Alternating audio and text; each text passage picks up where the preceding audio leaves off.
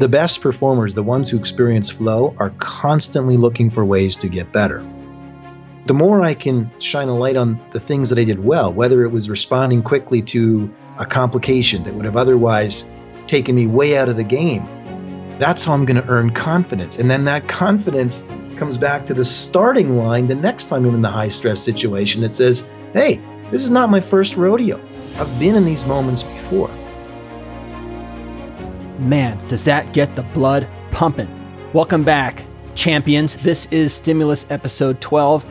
And I'm your host, Rob Orman. For those of you new to the show, what we do here is dissect techniques and skills, strategies, tactics for a higher quality experience at work and life, getting away from just going through the motions, doing it with intent, just all around kicking ass. We do other stuff too, but that's the big picture. And today's show is all about flow state. Got a little teaser there in the cold open. We're going to talk a lot about it. We're going to talk about operating at a level where you have complete focus and there is an automatic and almost effortless feel. Now, to be honest, when I first started looking into flow state, I was kind of hoping for the hack, you know, that you just do these steps and you're going to have flow. It's the workaround, you know. Can I just tap into the flow? But alas, that hack, that shortcut, that blue pill, if you know if there is one out there, you're not going to find it in this discussion. This is about the path and the process to get flow, how to get back into flow when you lose it, and maybe even how to reproduce it. And I think the thing I learned most in exploring this is that flow, achieving flow, having flow is just as much about knowing yourself as it is knowing the skill. If that sounds odd, don't worry.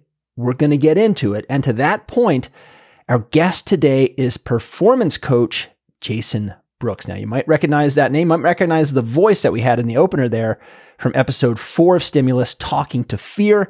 For those of you familiar with ERCast, you have heard Jason many times. Now, Jason is the only person that I know that when we just talk on the phone or on FaceTime, whatever, just catching up, whatever the topic, I have my notepad out and I'm taking notes because he's just dropping pearls of wisdom.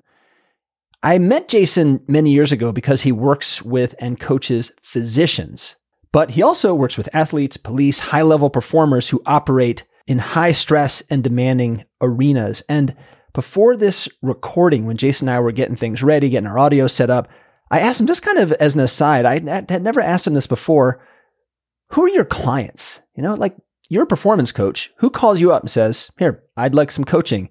And his answer surprised me. I thought it, was going to be just kind of some pat elevator pitch, but he paused. He said, You know, it's someone willing to do the deep work, someone who's either stuck in a way that they want to get unstuck or is a high level performer who wants to achieve a higher level in work or life.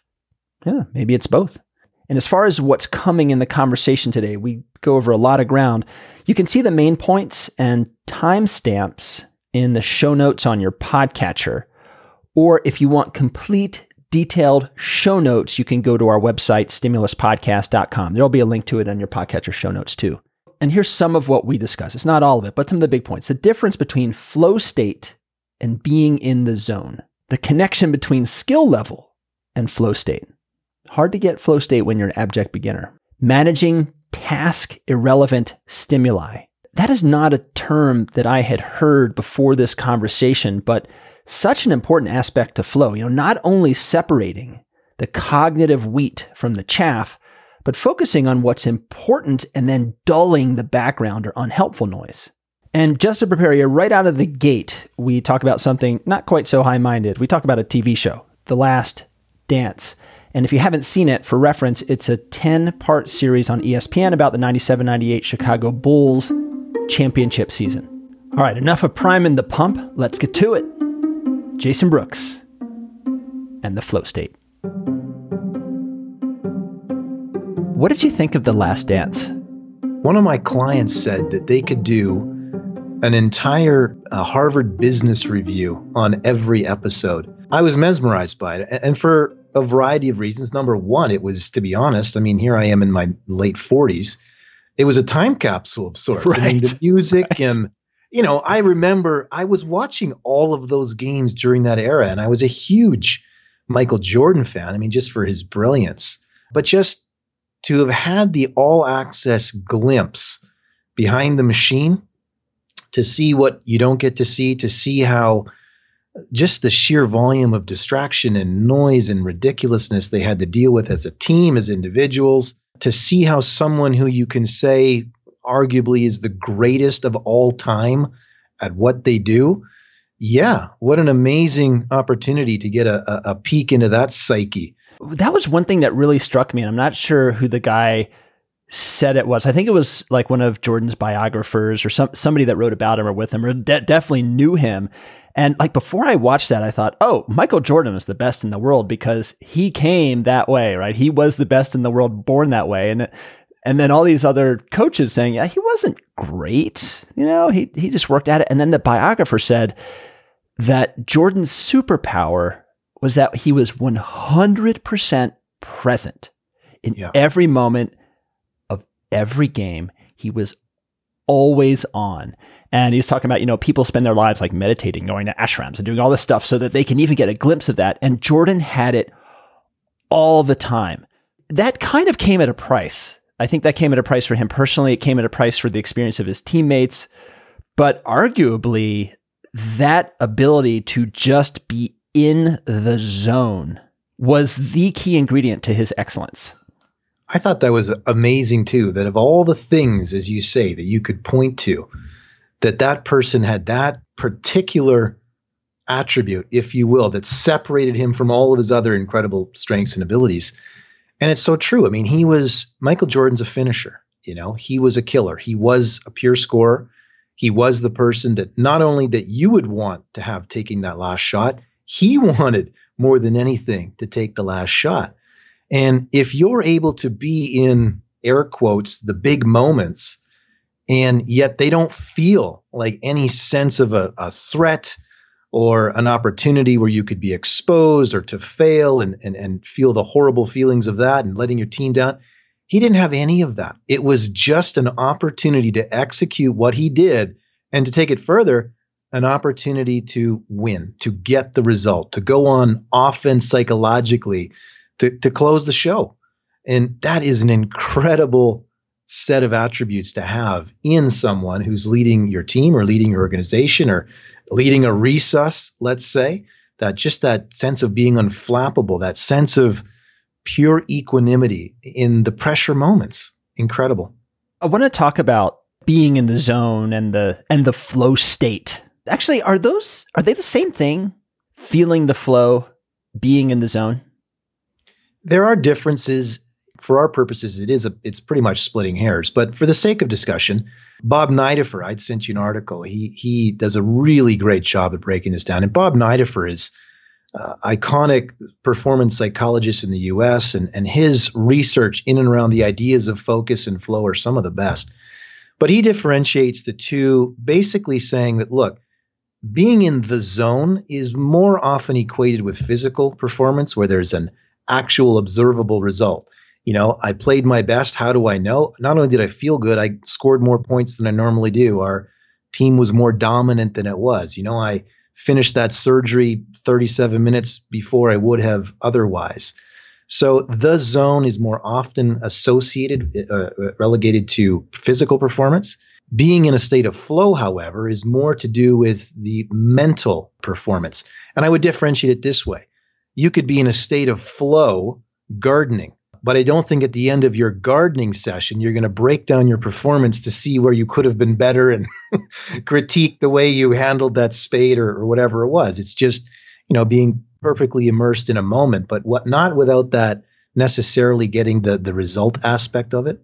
There was a TED talk, or there is a TED talk by one of the researchers. I can't remember. It was a really hard to pronounce name, or at least hard to spell name. One of the guys who investigated flow states and then how to get there and what it is. And one of the things that he focused on was that this happens when maximal skill meets maximal challenge.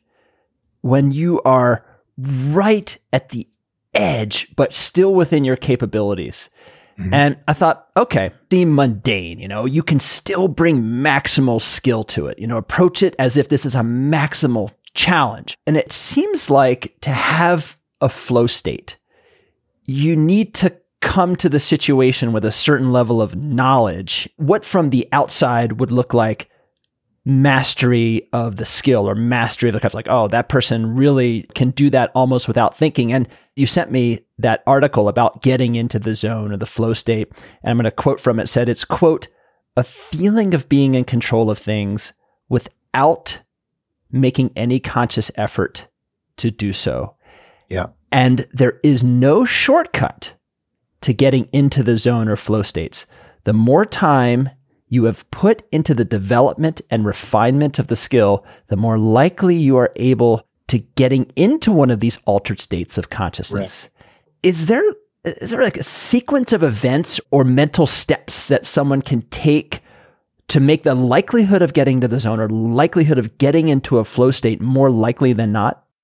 By definition, these states, they're extraordinary moments where we're just that immersed. And there's a lot of things that have to fall into play for us to experience that fully. You mentioned, obviously, you have to have a requisite level of skill. No amount of confidence or belief in myself, someone who's never done anything in emergency medicine, would prepare me for going into a resus. I am not going to be in any state of zone or flow there. I will be in a state of sheer and utter panic. I don't I don't have the chops to be in that moment. So certainly we have to do some work to earn the skill. And it sort of seems to me that my job is is rather to sensitize people to the ways in which they can engage in certain practices that will allow greater possibility of experiencing something called flow. But then secondly, we recognize that in any performance, and I don't care, you pick anybody who who let's say has had just the performance of a lifetime, I guarantee you there will still be moments in there where they drifted in and out of that heightened state. And so for me, it's as much the important factor is to figure out how do I get back into a more optimal state when the natural and probably unavoidable distractions that are everywhere begin to hijack my focus and attention away from the task. So it's not about, you know, doing something specific that's going to guarantee I'm just in this constant state of flow. No, it's recognizing that's a pretty hard situation to get to. I better make sure I'm doing everything I can to accentuate my skills and abilities to have a chance that that's possible. And then, not if, but when the inevitable distractions take me away, how quickly can I get myself back? I want to get a little bit more into how to tap into it. And first off, you know, with the skill level, is that more of your perception of what your skill level is does it just take a basic level of competence in the thing to be able to get to the flow state? Or is it, no, you have to have an expert level of skill so that you don't even have to think about the steps. It's just automatic. Right. See, and that's a really important thing that you've laid out because I sort of see it as it is a sort of a sequence of events, but it's not linear. Each thing affects the other. So you say to yourself, okay, well, what happens if I have great skill. What would that do in terms of my ability to maybe experience a flow state more readily? Well, if I have great skill, that means, to your point, much of what I'm doing is pretty automatic. So I'm not having to think about doing the things that I would just do. So, by virtue of that, by virtue of not thinking ex- extraneously, I'm less distracted internally. I have more bandwidth available for the task at hand. What does great skill do for me in addition to that? Well, if I feel I have a high level of skill that's that's at least capable of handling uh, or effective for whatever is going to come at me, I have greater confidence that I'll be able to navigate through. If I have greater confidence and trust in my abilities, what does that do? It either helps minimize the voice of resistance in our head that can poke and pry at our confidence and raise all manner of doubts and fears and and worries about the future and, and all that sort of thing, the more confident I am, either the less I will entertain those thoughts, or if I start to entertain those thoughts, I have a whole wealth of evidence I can turn to that says, hey, what's going on right here? You know, I'm starting to feel as though I'm overmatched and I'm not ready. What's the truth? And the truth is, listen, I've been in situations like this before. I do great preparation. Yeah, it's it's a tough scenario. I've not not been in tough scenarios before. So because I have that confidence factor, that can also be used to minimize distractions. As you can tell so far from this conversation, there's a lot of info packed in here, and it can be hard to absorb in one sitting. You know, feel free to listen to this in segments, refer heavily to the show notes. They're going to be your buddy here. I'm going to recap a little bit here right now, and I'm also going to do it in 10 minutes just to give a pause to lock in some of the high points. So, flow state, a feeling of being in control without making any conscious effort to do so. There's different definitions, there's different approaches to this. That's just the one that we're working from today. And as Jason said, these are extraordinary moments. To fully experience it, there's a requisite level of skills, not just believing that you have it, it's actually having. And a belief helps, but it's got to be backed up by the chops. No chops, flow is going to be pretty unlikely. So you want to do everything you can to accentuate your skills and abilities to make sure that flow is possible. If you have great skill, much of what you're doing is automatic, less distracted internally. You have greater confidence that you can navigate the situation. And from a personal perspective, early in my career, I had a patient die because I couldn't secure their airway.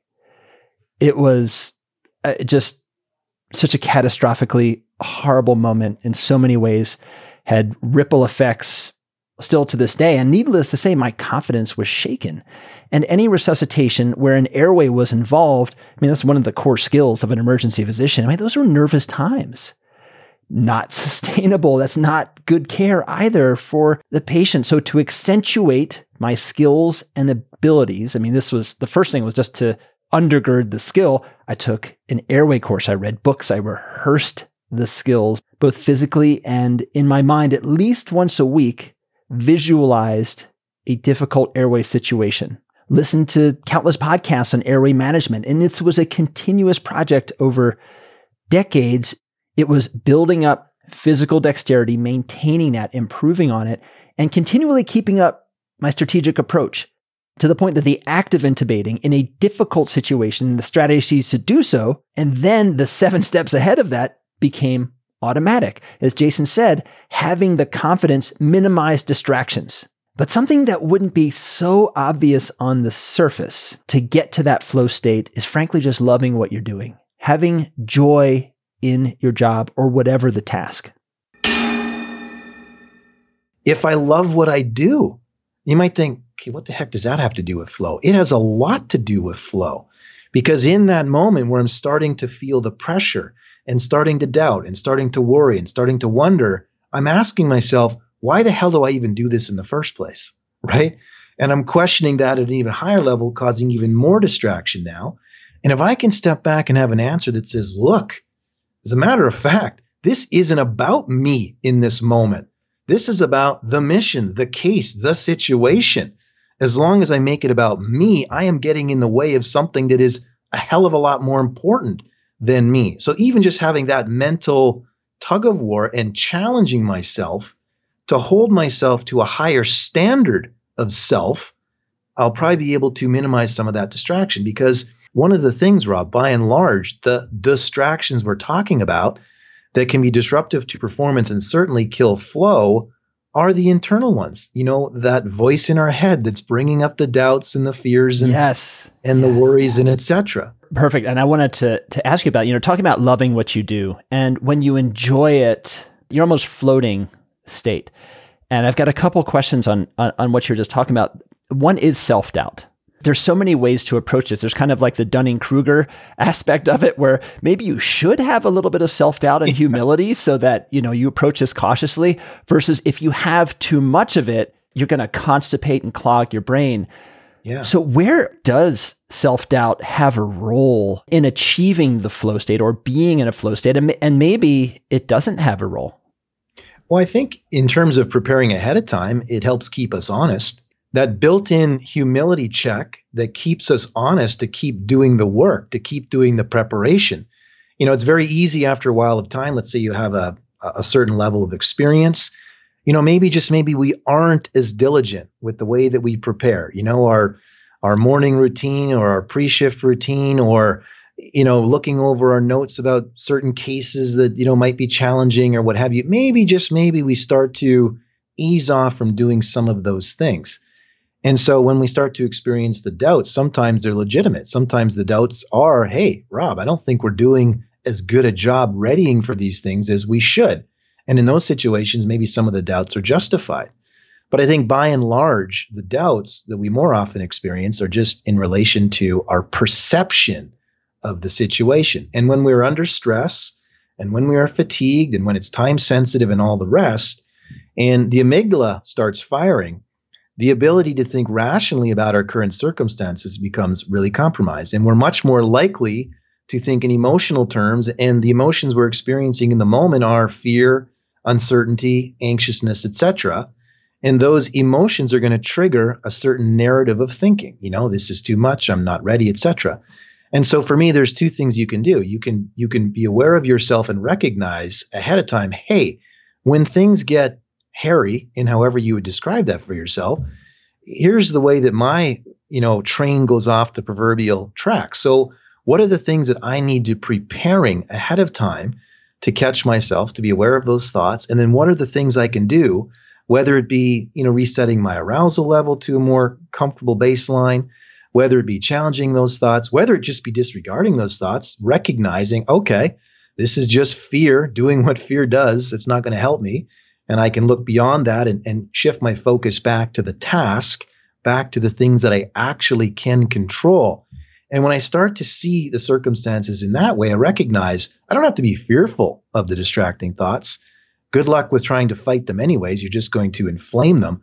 But I do have to be ready to meet them. And I'll, and I'll go back to something you said earlier, Rob, that might be taking us too far back, but we can we can circle to where we are. You had mentioned something to the effect of uh, skills if I just hammer down on being the most skilled person in whatever my thing is, whether you're a basketball player or an emergency medicine physician or anything in between, if I just focus there, will that overcome all the rest of the stuff that can interfere? And, absolutely it cannot. But I would like us to expand our conception of what it means to be highly skilled. And the reason that's important is, is that if I was to say to you, no, Rob, that is the pathway. What you must do as an emergency medicine physician, you must identify and come up with a running checklist of all 73,000 situations you've never been in. And by virtue of never being having been in them, they're going to stress you out and you're going to need to know how to respond. Nonsense. I don't need to be aware of that. I need to be aware of and skillful at when something comes up that causes me to become distracted on the inside, regardless of what the thing is.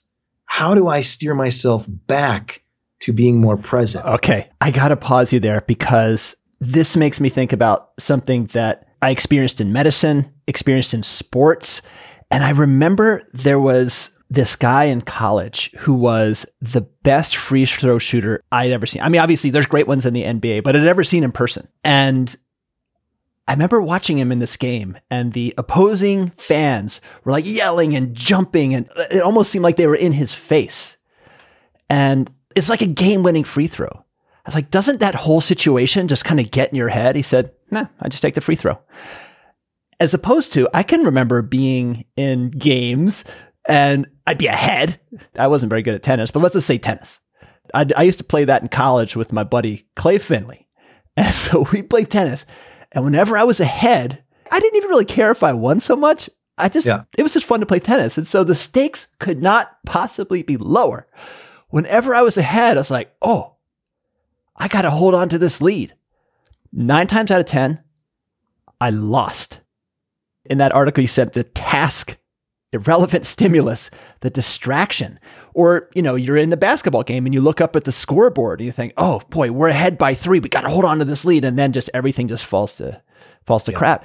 You were speaking in general terms about that, but let's let's take the and the you know golfers get the yips if they're sure. ahead. So I, let's let's talk to that person. They're a PGA golfer, and whenever they're ahead and they're putting for the win, they always blow it.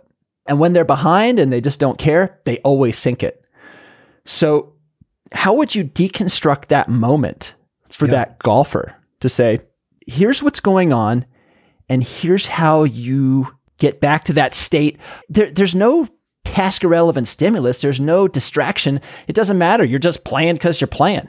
But there's the biggest task irrelevant stimuli going, and that's yourself. you know, your own voice. That's the biggest enemy. The first thing I like what you said there is step back from that experience and, and dissect it and say, okay, what what exactly was the shift that took me from performing out of my mind, I guess we could say literally and figuratively, to all of a sudden I'm inundated with these distractions and doubts and fears, and now I, I can't perform to my potential.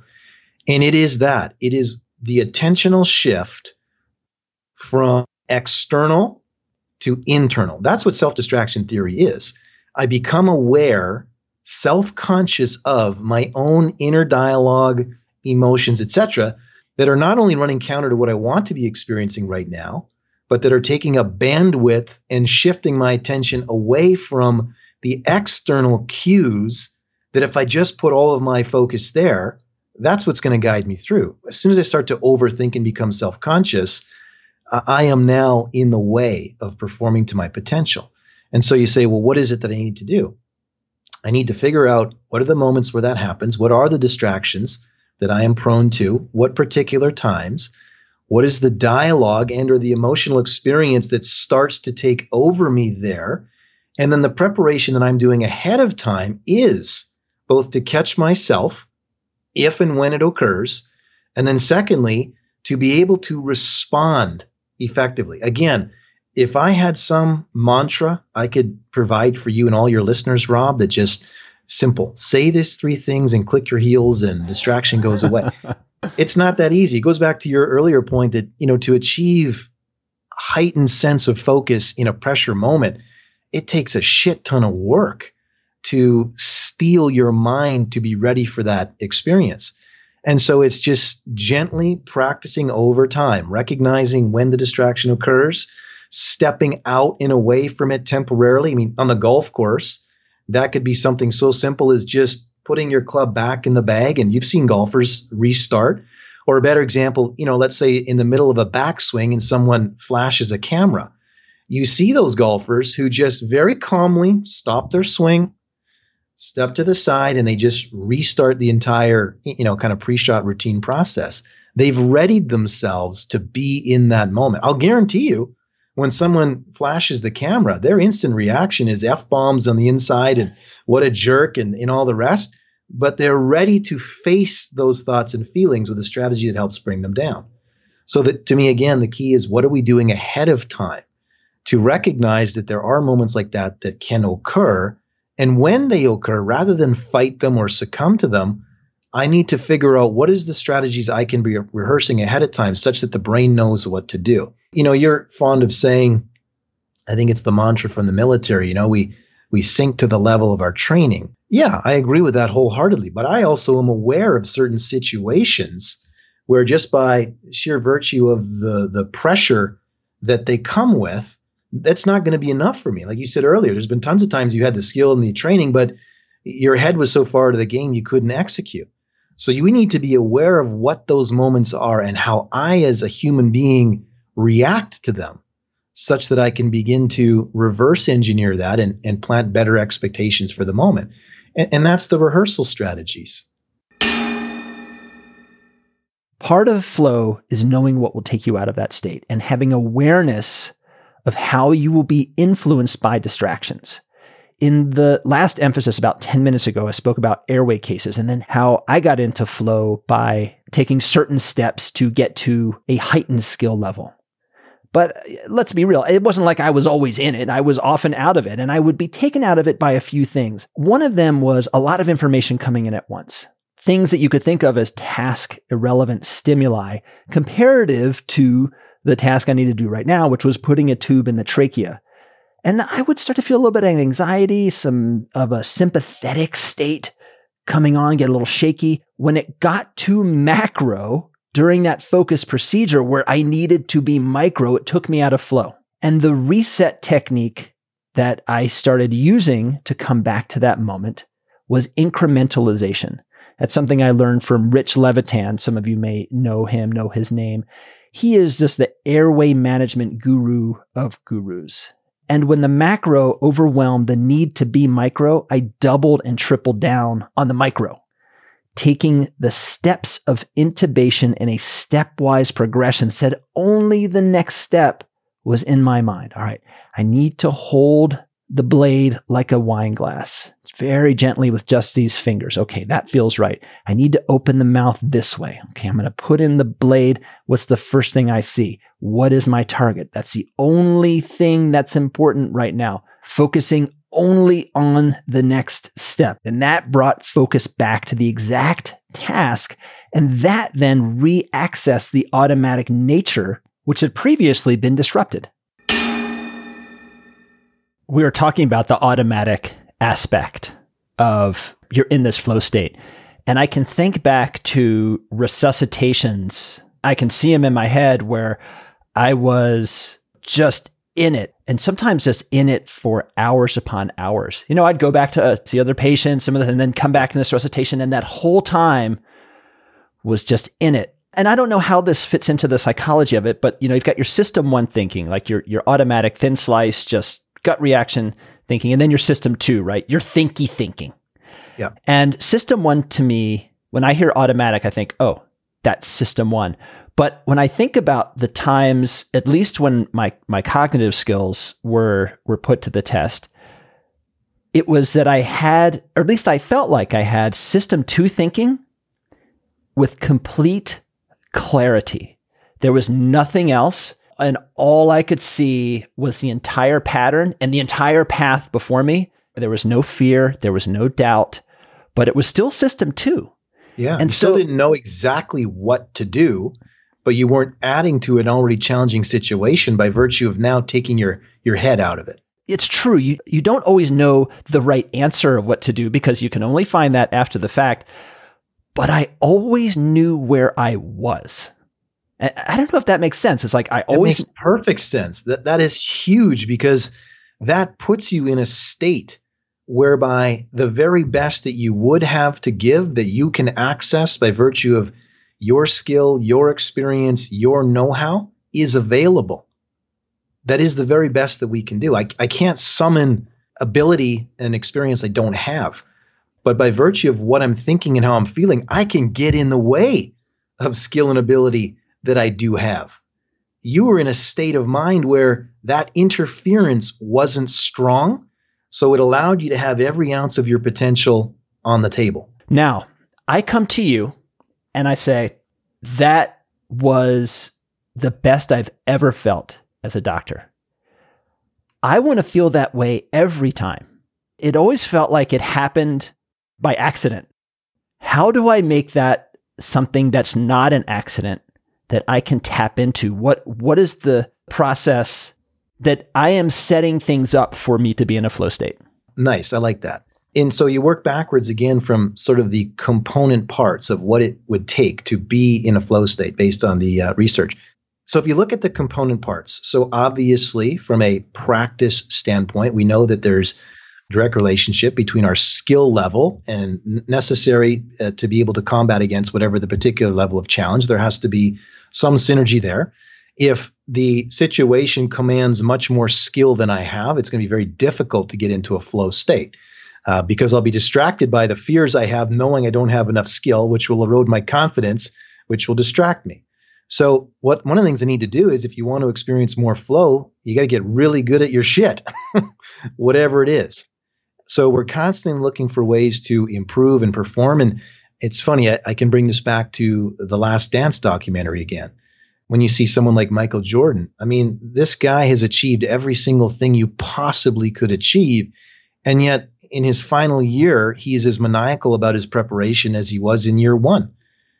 It, staying consistent in terms of how we prepare, not taking that for granted, continuing to have goals that we set for ourselves to achieve an even higher standard of performance, whether it's something technical whether it's as an educator, whether the the standard we want to up for ourselves is in how we respond to difficult and challenging sets of circumstances. The best performers, the ones who experience flow, are constantly looking for ways to get better. The way that they practice warrants some discussion too. You brought up the idea of deliberate practice. That's what it is. Um, some of the work that I've done, let's say with tactical law enforcement, you'll look at some of their training and you know let's say they're doing a bus situation or they're practicing maybe uh, uh, having someone who's taken a hostage on a bus in the old days they would set up a, an eight hour block and they would just rep that thing hundreds of times maybe not hundreds but however many they can get in eight hours. And yet, nobody ever gave any thought to how quality are these reps. By the third rep, more often than not, the, the team members are kind of going through the motions. So you step back and you go, well, wait a sec. How is the way that I'm practicing there contributing to better performance in real time if I'm not approaching the practice with as much fidelity as I would be experiencing in real time? So it's better maybe to do a third of the reps and debrief after each rep and say, okay, let's really sort of get into character, if you will, before we attempt this next rep. Because the more accurate I can make, or the more I can approximate the practicing to the reality, the more likely that that's how I'm going to perform in the moment. So, how does this lend itself to what we're talking about? If one of the things we want to get better at is performing under high stakes situations, when I'm doing any type of simulation or rehearsal, I better make sure that I'm allowing myself to feel what that's like. And so watching Netflix as I'm half visualizing performing under pressure, that's not going to do it. If I turn off the Netflix, allow myself to sit down and literally put myself in a scenario that scares the shit out of me to the point where I can feel the armpits getting sweaty and the heart starting to rise, that's the baseline I want to start to now rehearse from because that's going to be more realistic. So the practice, both in terms of consistency and quality or deliberateness, is, is first and foremost. Secondly, I have to be aware of what some of the distractions are for me. Many of the distractions could be external in my environment. Let's say in the middle of a, a resus, for example, you're someone that if it gets to a certain level of intensity, you would prefer that everybody is silent.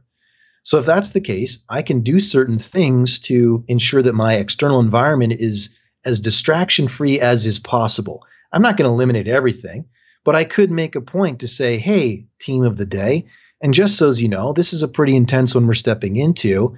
If I get to a certain point where I'm really hyper focused, I appreciate when it's silent. I could even go so far as to give a, a, a hand signal. You know, when I give the thumbs up, what I'm really saying is, could people just be quiet until a period of time? So if I'm aware of what the distractions might be in my external environment, maybe there's some creative ways in which I can set that up or protect against them affecting my focus. More often than not, it's the internal distractions. So I need to sit down and figure out what are the things that occur that disrupt me. Is it distracting thoughts? Is it a, a strong physiological surge that interferes? Is it bringing in unnecessary fears and expectations from the past. I mean, you know, you see this all the time in medicine. By the end of residency, we've so effectively convinced ourselves that we're imposters.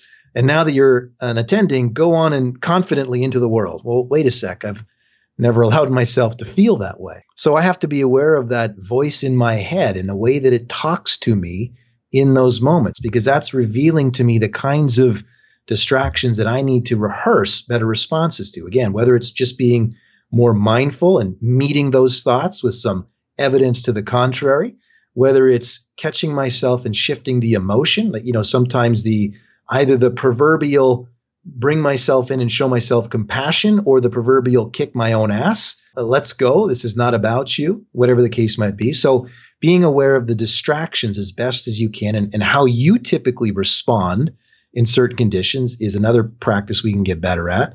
And then once we know all that things, having some strategies to up or down regulate our arousal levels. Once we get too amped up in that state, that's going to trigger the distracting thoughts, the loss of confidence, etc.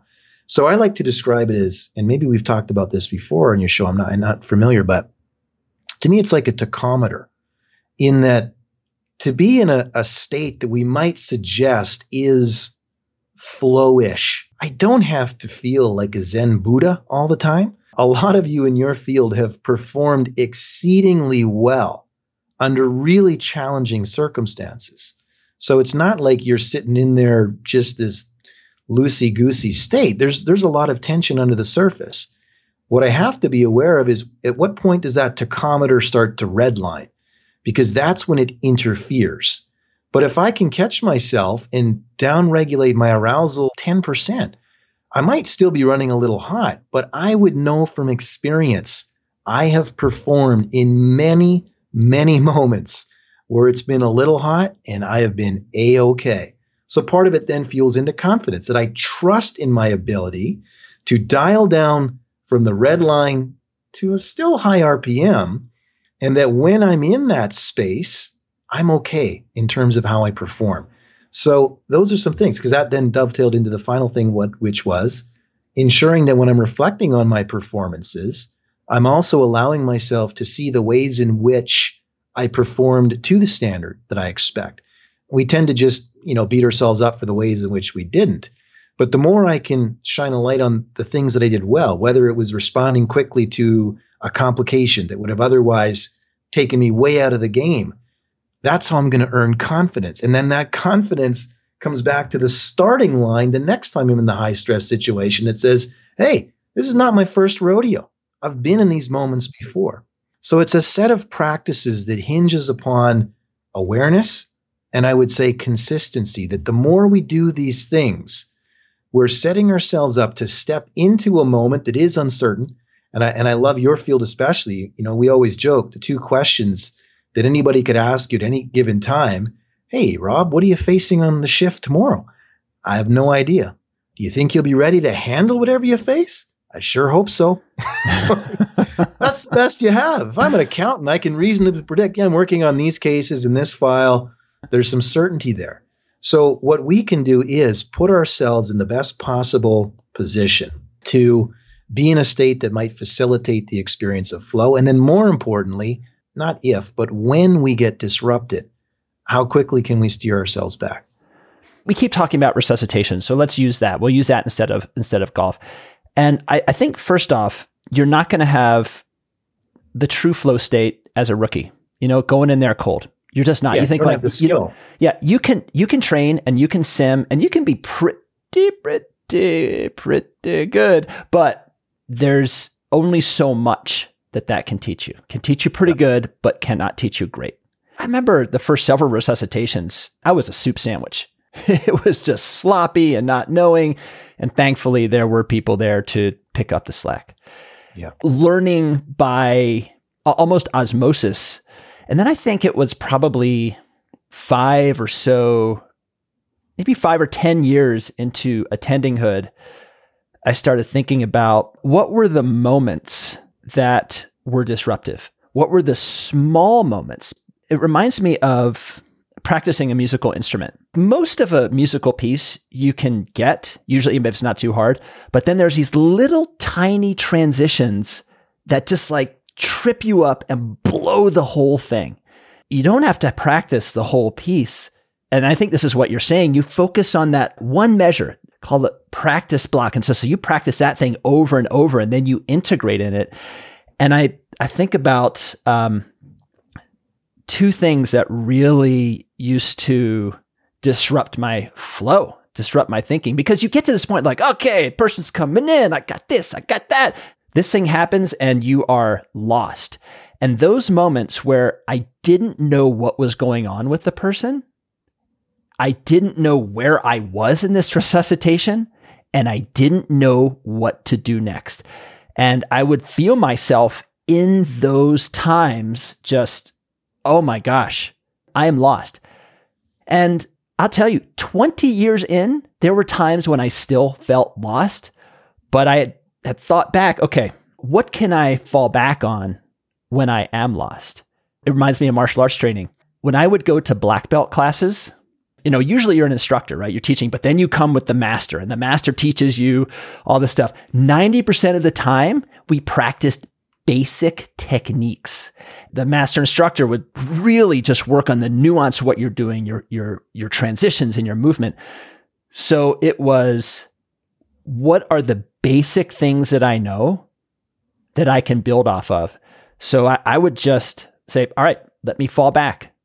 I don't know what's going on. I don't know where I'm going, but what's happening with airway, breathing, circulation, the neurologic system, and just and and just fall back onto that basic pattern that I knew. It's almost you know what it, it's like resetting that golf swing. It is. Yeah, it's just I've got to pause here because this person's going to die if I don't get it together.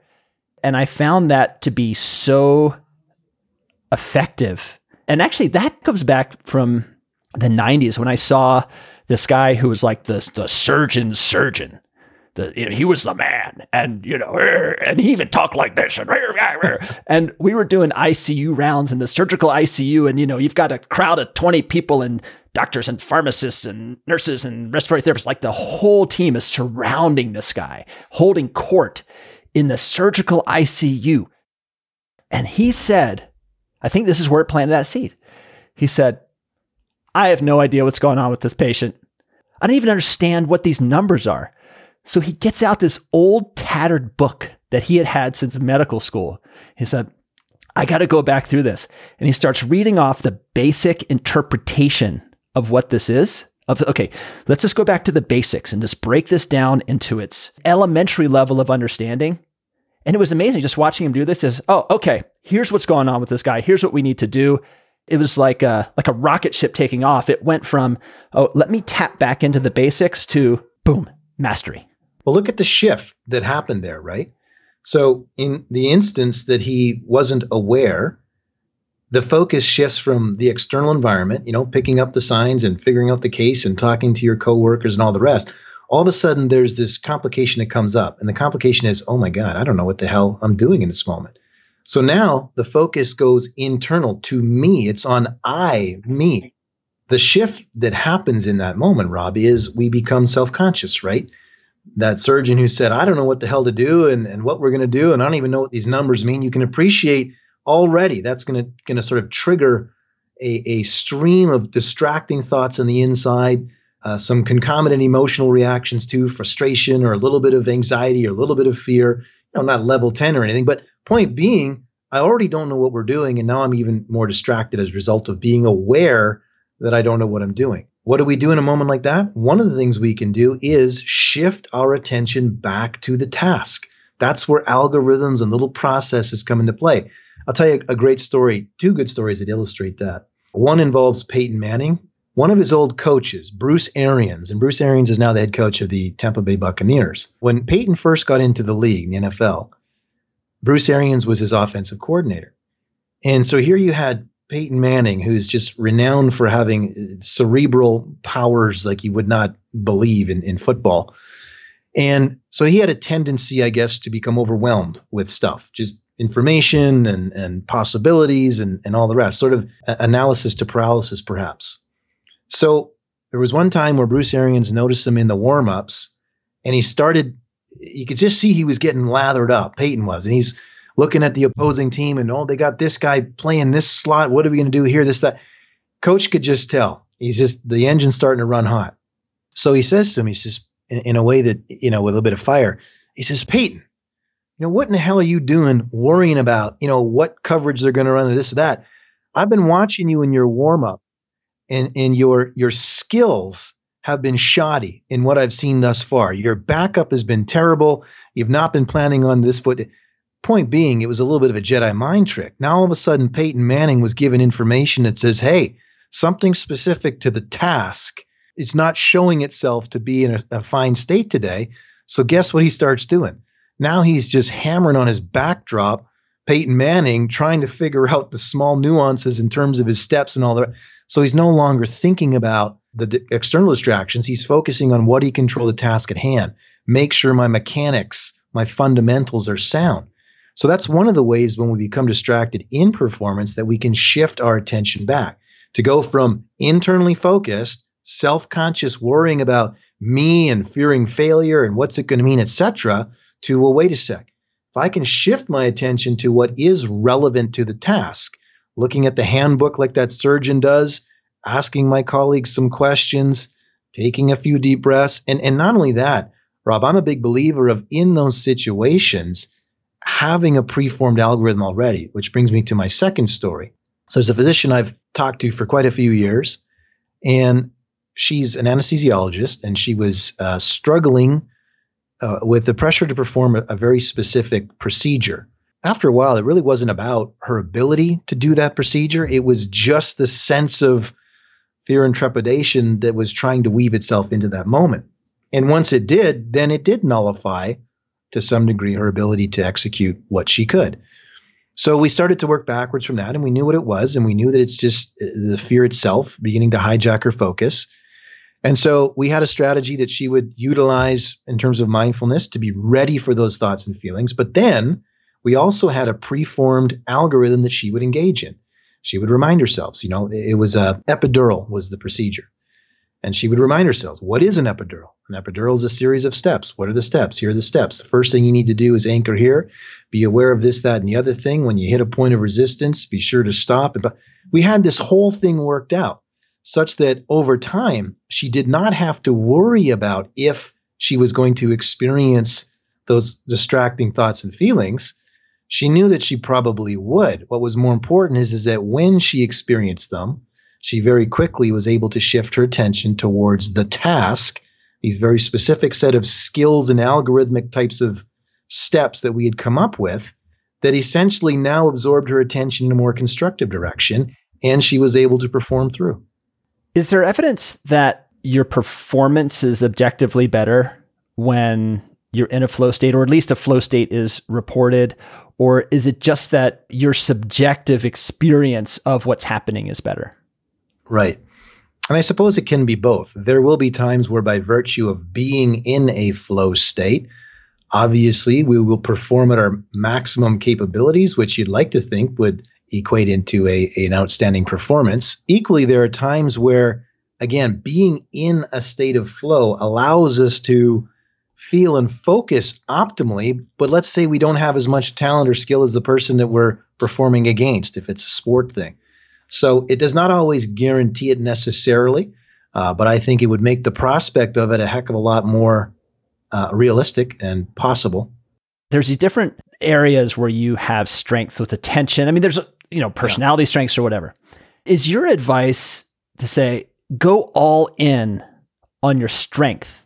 You know, someone's like, oh, I want to be this way. I want to be this way. And then you do like a personality inventory or an attention inventory. It's like, wow, you're really strong in this other area. Maybe you should focus on something that plays into that. Yeah. Or is it, okay, you're really weak in this one thing. Here are skills to build it up. I mean, I, know that there are different schools of thought on yeah. shore up your weakness, or, you know, if you're strong in this, capitalize on it. Sure. What's your advice on what to tap?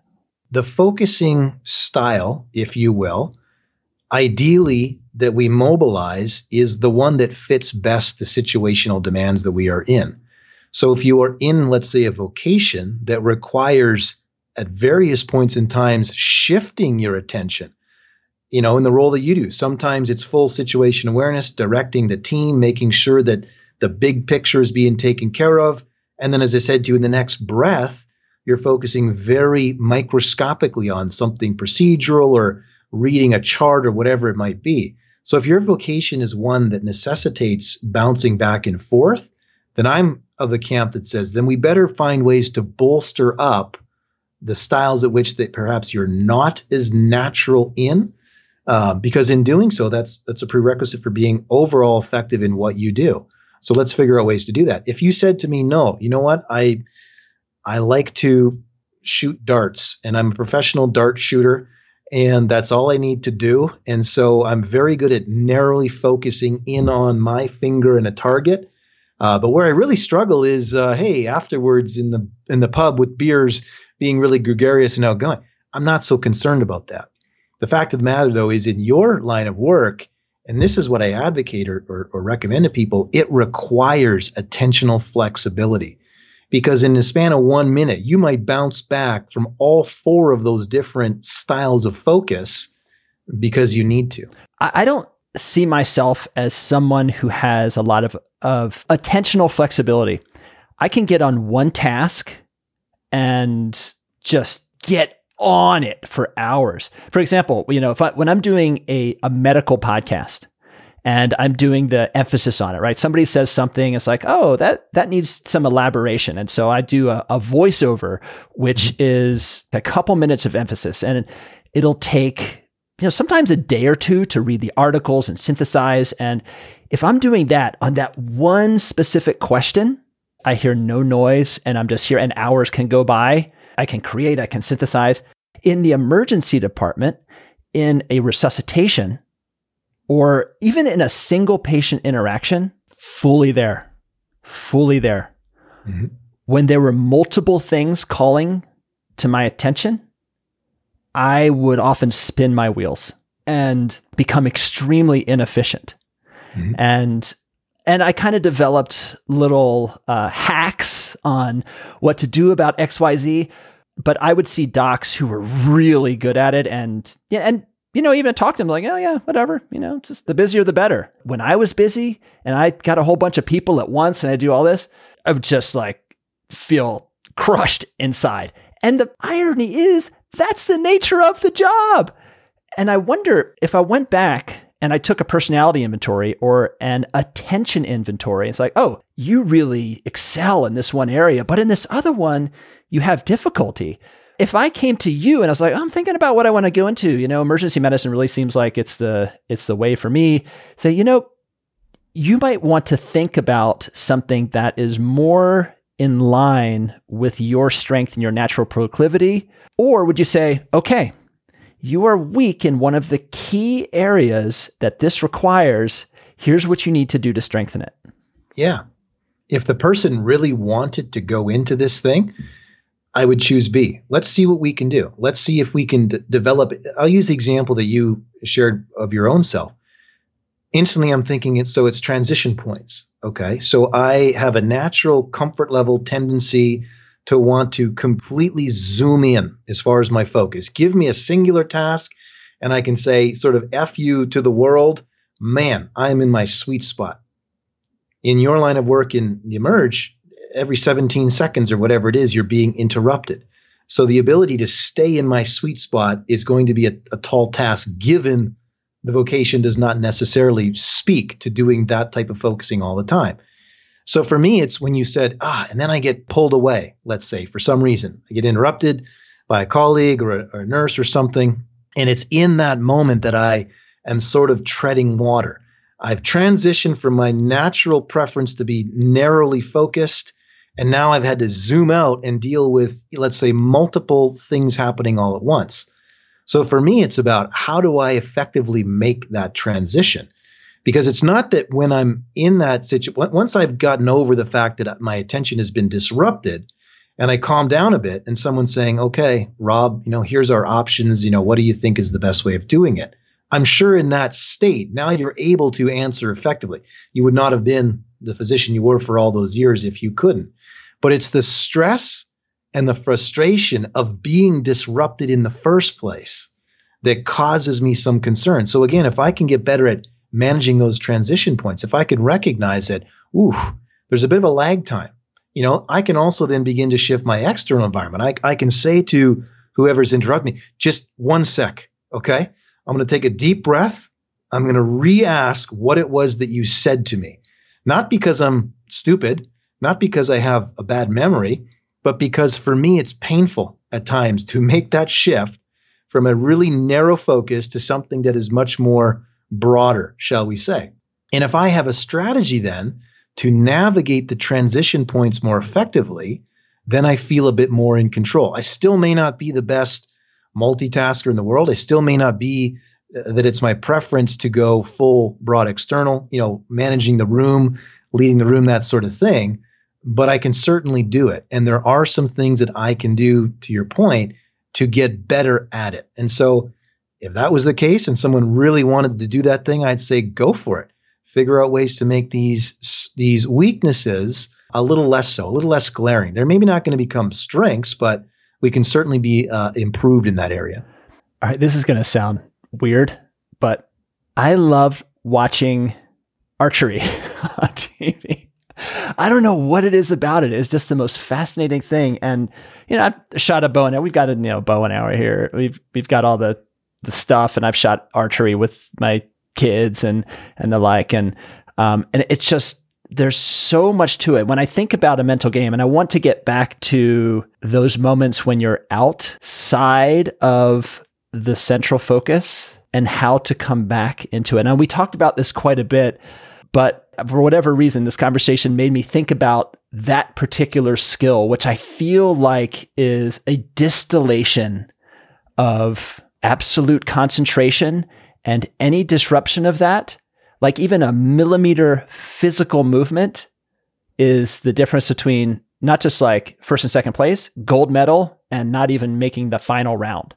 So let's say I'm an archer. I'm holding the bow. I've got the arrow pulled back, and just like there's a little in in the mind, how to come back into that state, how to come back because I think that that plays back into the resus bay when you have to be focused and then you have just like a little bit, like even a millimeter off. Yeah. And it's like, oh, I, am not quite down the rabbit hole yet. I'm not quite down the rabbit hole. I can come back. How do I come back? Well, it's funny you say archers. I, I have a lot of experience working with archers. I worked with uh, Jay Lyon, who's a Canadian archer. He uh, competed in 2008 Olympics, uh, finished top 10 in the world. So I know all about the little pre-performance uh, routines, the pre-shot routines. Oh my gosh, this might point, be the best question ever asked on a podcast. This is weird. I promise you, we didn't tee this up, but that's fine. yeah. And and I'll, it's funny. I'll tell you a little quick story. Part of your answer is if we're using archery, and this might sound funny. Yes, having the confidence and the courage. That's the word that might sound funny. The courage to reset, because when you're in that moment at full draw and everybody's watching you and you're competing, you know, to get the Olympics or at the Olympics or, or what have you, we start to wrestle with that. And, and then what happens is you, it feels like you've been holding that bow for 10 minutes. It's probably been three seconds, but it feels like a lot longer. If we're not ready to deal with the fact that we feel uncomfortable in that moment and have the courage to put that bow down and reset, you know, earlier you mentioned the golfer who, you know, let's say middle of the back swing, swing camera goes off, they just completely reset, put the club back in the bag, start. Over. It takes courage to do that. The easier thing to do is just let it let it fly. And that was one of the things that we worked really hard at was seeing those moments as having the courage to step back. Oh, interesting. Pause and to reset oneself because we know that to your point, Rob, and especially with archery, it's why it's such a great example. For some context for your listeners, the Olympic archery distance is 70 meters. It's like a football field's length in the wind with light arrows, and you're you're trying, and it's amazing too. When I used to watch them uh, train, I, gosh, I watched so many archery sessions. It's not a straight line. Like you literally loop this thing in. Like it, it follows an arc, so it kind of comes down at a different angle to oh, yeah, it's high, it's high, school physics, man, in action. Total.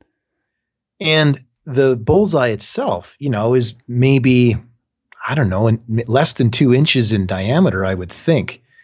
And so eh, the rings go in accordance. I mean, obviously the bullseye would be a 10 score. Each concentric ring outward would be less, nine, eight, seven, and, and off it goes. And at that level, if you shot a seven, you're done. If you shot one seven, you're done. So that adds even more importance to having the courage to reset, just stop. It's not like we're taking a 20 minute break here. Put the bow down, take that deep breath, get your focus back to where it should be, quickly assess whether there's an actual problem, right? Could be your technique, it could be the the bow's not, you know, to, to the right aiming for the the distance and the wind, etc. So there could be some information there that we need to access. More often than not, it's just nerves. And so I'm not going to allow those to get in the way because at that level, as you said, a a slight distraction when I'm trying to get a friggin' arrow 70 meters into a bullseye might mean the difference between a 10 and a 7. So it takes courage to stop yourself from doing so. It takes courage in a resus, I would think, to say, whew, like that surgeon did. I don't even know what the hell's going on right now, but I need to just take five seconds to get my shit together. And if anybody has something they can offer, I'm all ears. That takes courage. I want to finish up. I guess it's with the big picture. Someone is entering into a field that is high demand. As they start this, they think, I would love to get to the point where I could tap into where I could become the flow state. Mm-hmm. So if you're starting at ground zero, you know nothing. You haven't even had your orientation yet, but you think that's the image I see of myself as someone who is a master at this. And that's the feeling that I want to have. starting at ground zero, how can someone develop the ability to get into the flow state? And this is even a harder question thrown in the bonus round. If they use that in their training for that very particular thing, can that apply to every other aspect of life? Or is whatever you're training to do specific to that domain? Let's handle the first one first. Uh, I think it was Georges St-Pierre, the famous mixed martial artist, who said the main thing is to keep the main thing the main thing, Rob. So we'll start with your first question. I think when I when I consider okay, ground zero, don't know anything, don't know you know where to start. What do I do? So first and foremost, I would need to know a few uh, bits of information about the specific demands of whatever it is I'm stepping into. So if this is someone who wants to be whatever, a lawyer, and has no conception other than watching a few films of what it's like to be a lawyer, I want to first see if I can get some exposure, like get some actual experience or secondhand experiences to what are some of the specific challenges and potential distractions that come with being in that profession. Next thing I need to know is know myself. Who am I? Knowing that in certain situations, under stress, under pressure, under deadlines, if I get critiqued or challenged, etc., how do I respond to those kinds of things? I don't need to have had a, a, single day as a lawyer to know whether or not if someone challenges me, I'm someone who rises to that or shrinks down or gets distracted or what have you. So I have to collect some of the data because as we've said, getting into the state of flow, the, the, the specific things we talked about earlier, I have to practice hard. I have to learn methods of controlling my arousal. I have to have confidence. I have to have love for what I do. That's sort of the brass tacks. What we're more concerned about is what would take me out of that state? Distractions everywhere.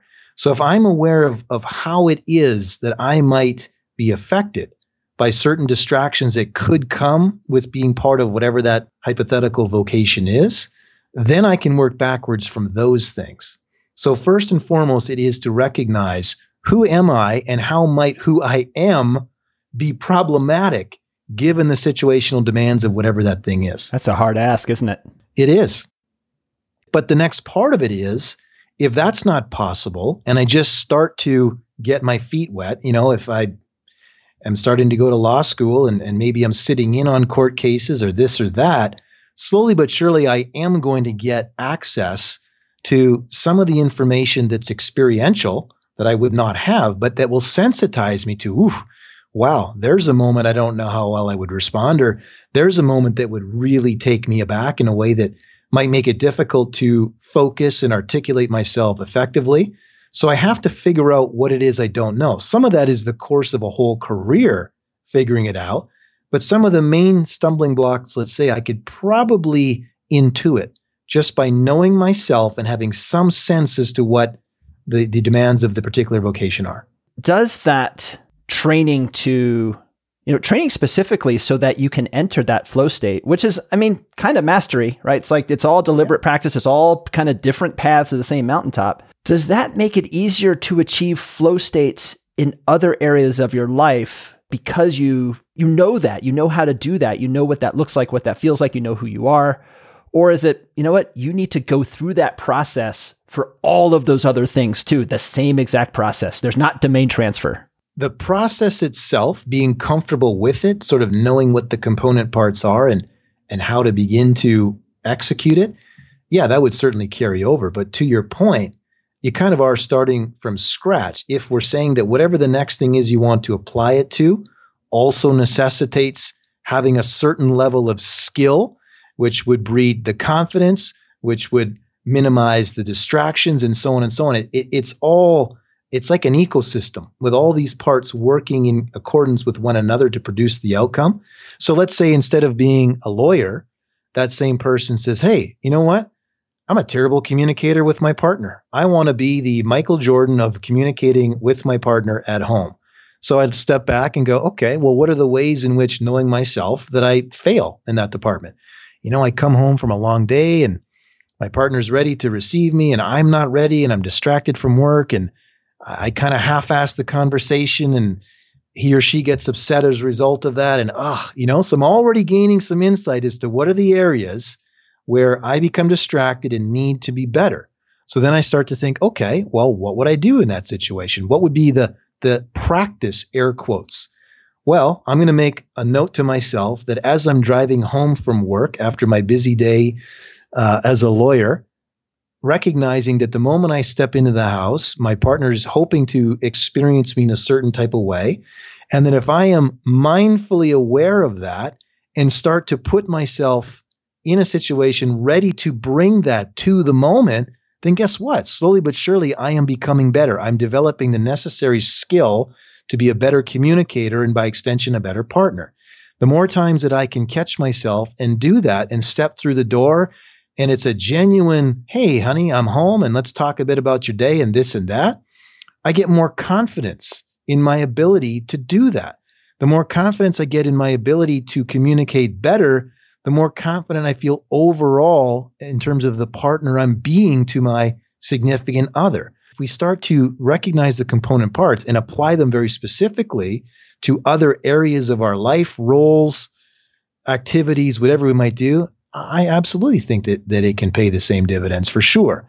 The process is similar, but yes, it is a starting from ground zero if developing the necessary skill is a part of it. Jason, always such a delight and a pleasure. Thank you so much for coming on the show. And I'm looking forward to whatever box of goodies we unwrap next on our next session. Thanks so much, Rob. Always a pleasure. Flow state. Not really a shortcut, not really a hack to get this. It's practicing hard, but it's got to be deliberate practice, meaning taking the lessons learned from the last repetition and applying it to the next one, and so on and so on. And hours and hours after that leads to compounding returns. It's learning to control your level of arousal. Breathing can help, as we talked about in the art of breathing, but the specifics of controlling your level of arousal, that's going to be specific for you. It's confidence in what you're doing. You know, if you're overthinking it, if you're uncertain about your next steps, then flow's unlikely. If you feel like you've got this and you've really got this, it's much more likely. It's loving what you do. Now, that sounds, you know, kind of a, a little bit different than these very specific strategies, but loving what you do, you know, when there's joy in action, then as the saying goes, it doesn't feel like work. Part of flow is knowing what will take you out of that state and also having awareness of how you're going to be influenced by distractions. And that is going to wrap it up for today. Thank you, Jason Brooks, as always, for sharing the wisdom. If you want to get a hold of us, you can do it through the website, stimuluspodcast.com. If there's any topics you'd like to hear Jason and I dissect, or just any other topics you'd like to hear on the show, hit us up. In fact, several of our upcoming episodes are from listener requests, and I'll tell you, that's just the most exciting stuff because it's things that I may never even have thought of, but are still important, super important to break down and discuss. If you dig the show, Throw in a rating on iTunes, it helps the community grow. And until next time, my friends, be well and keep on rocking.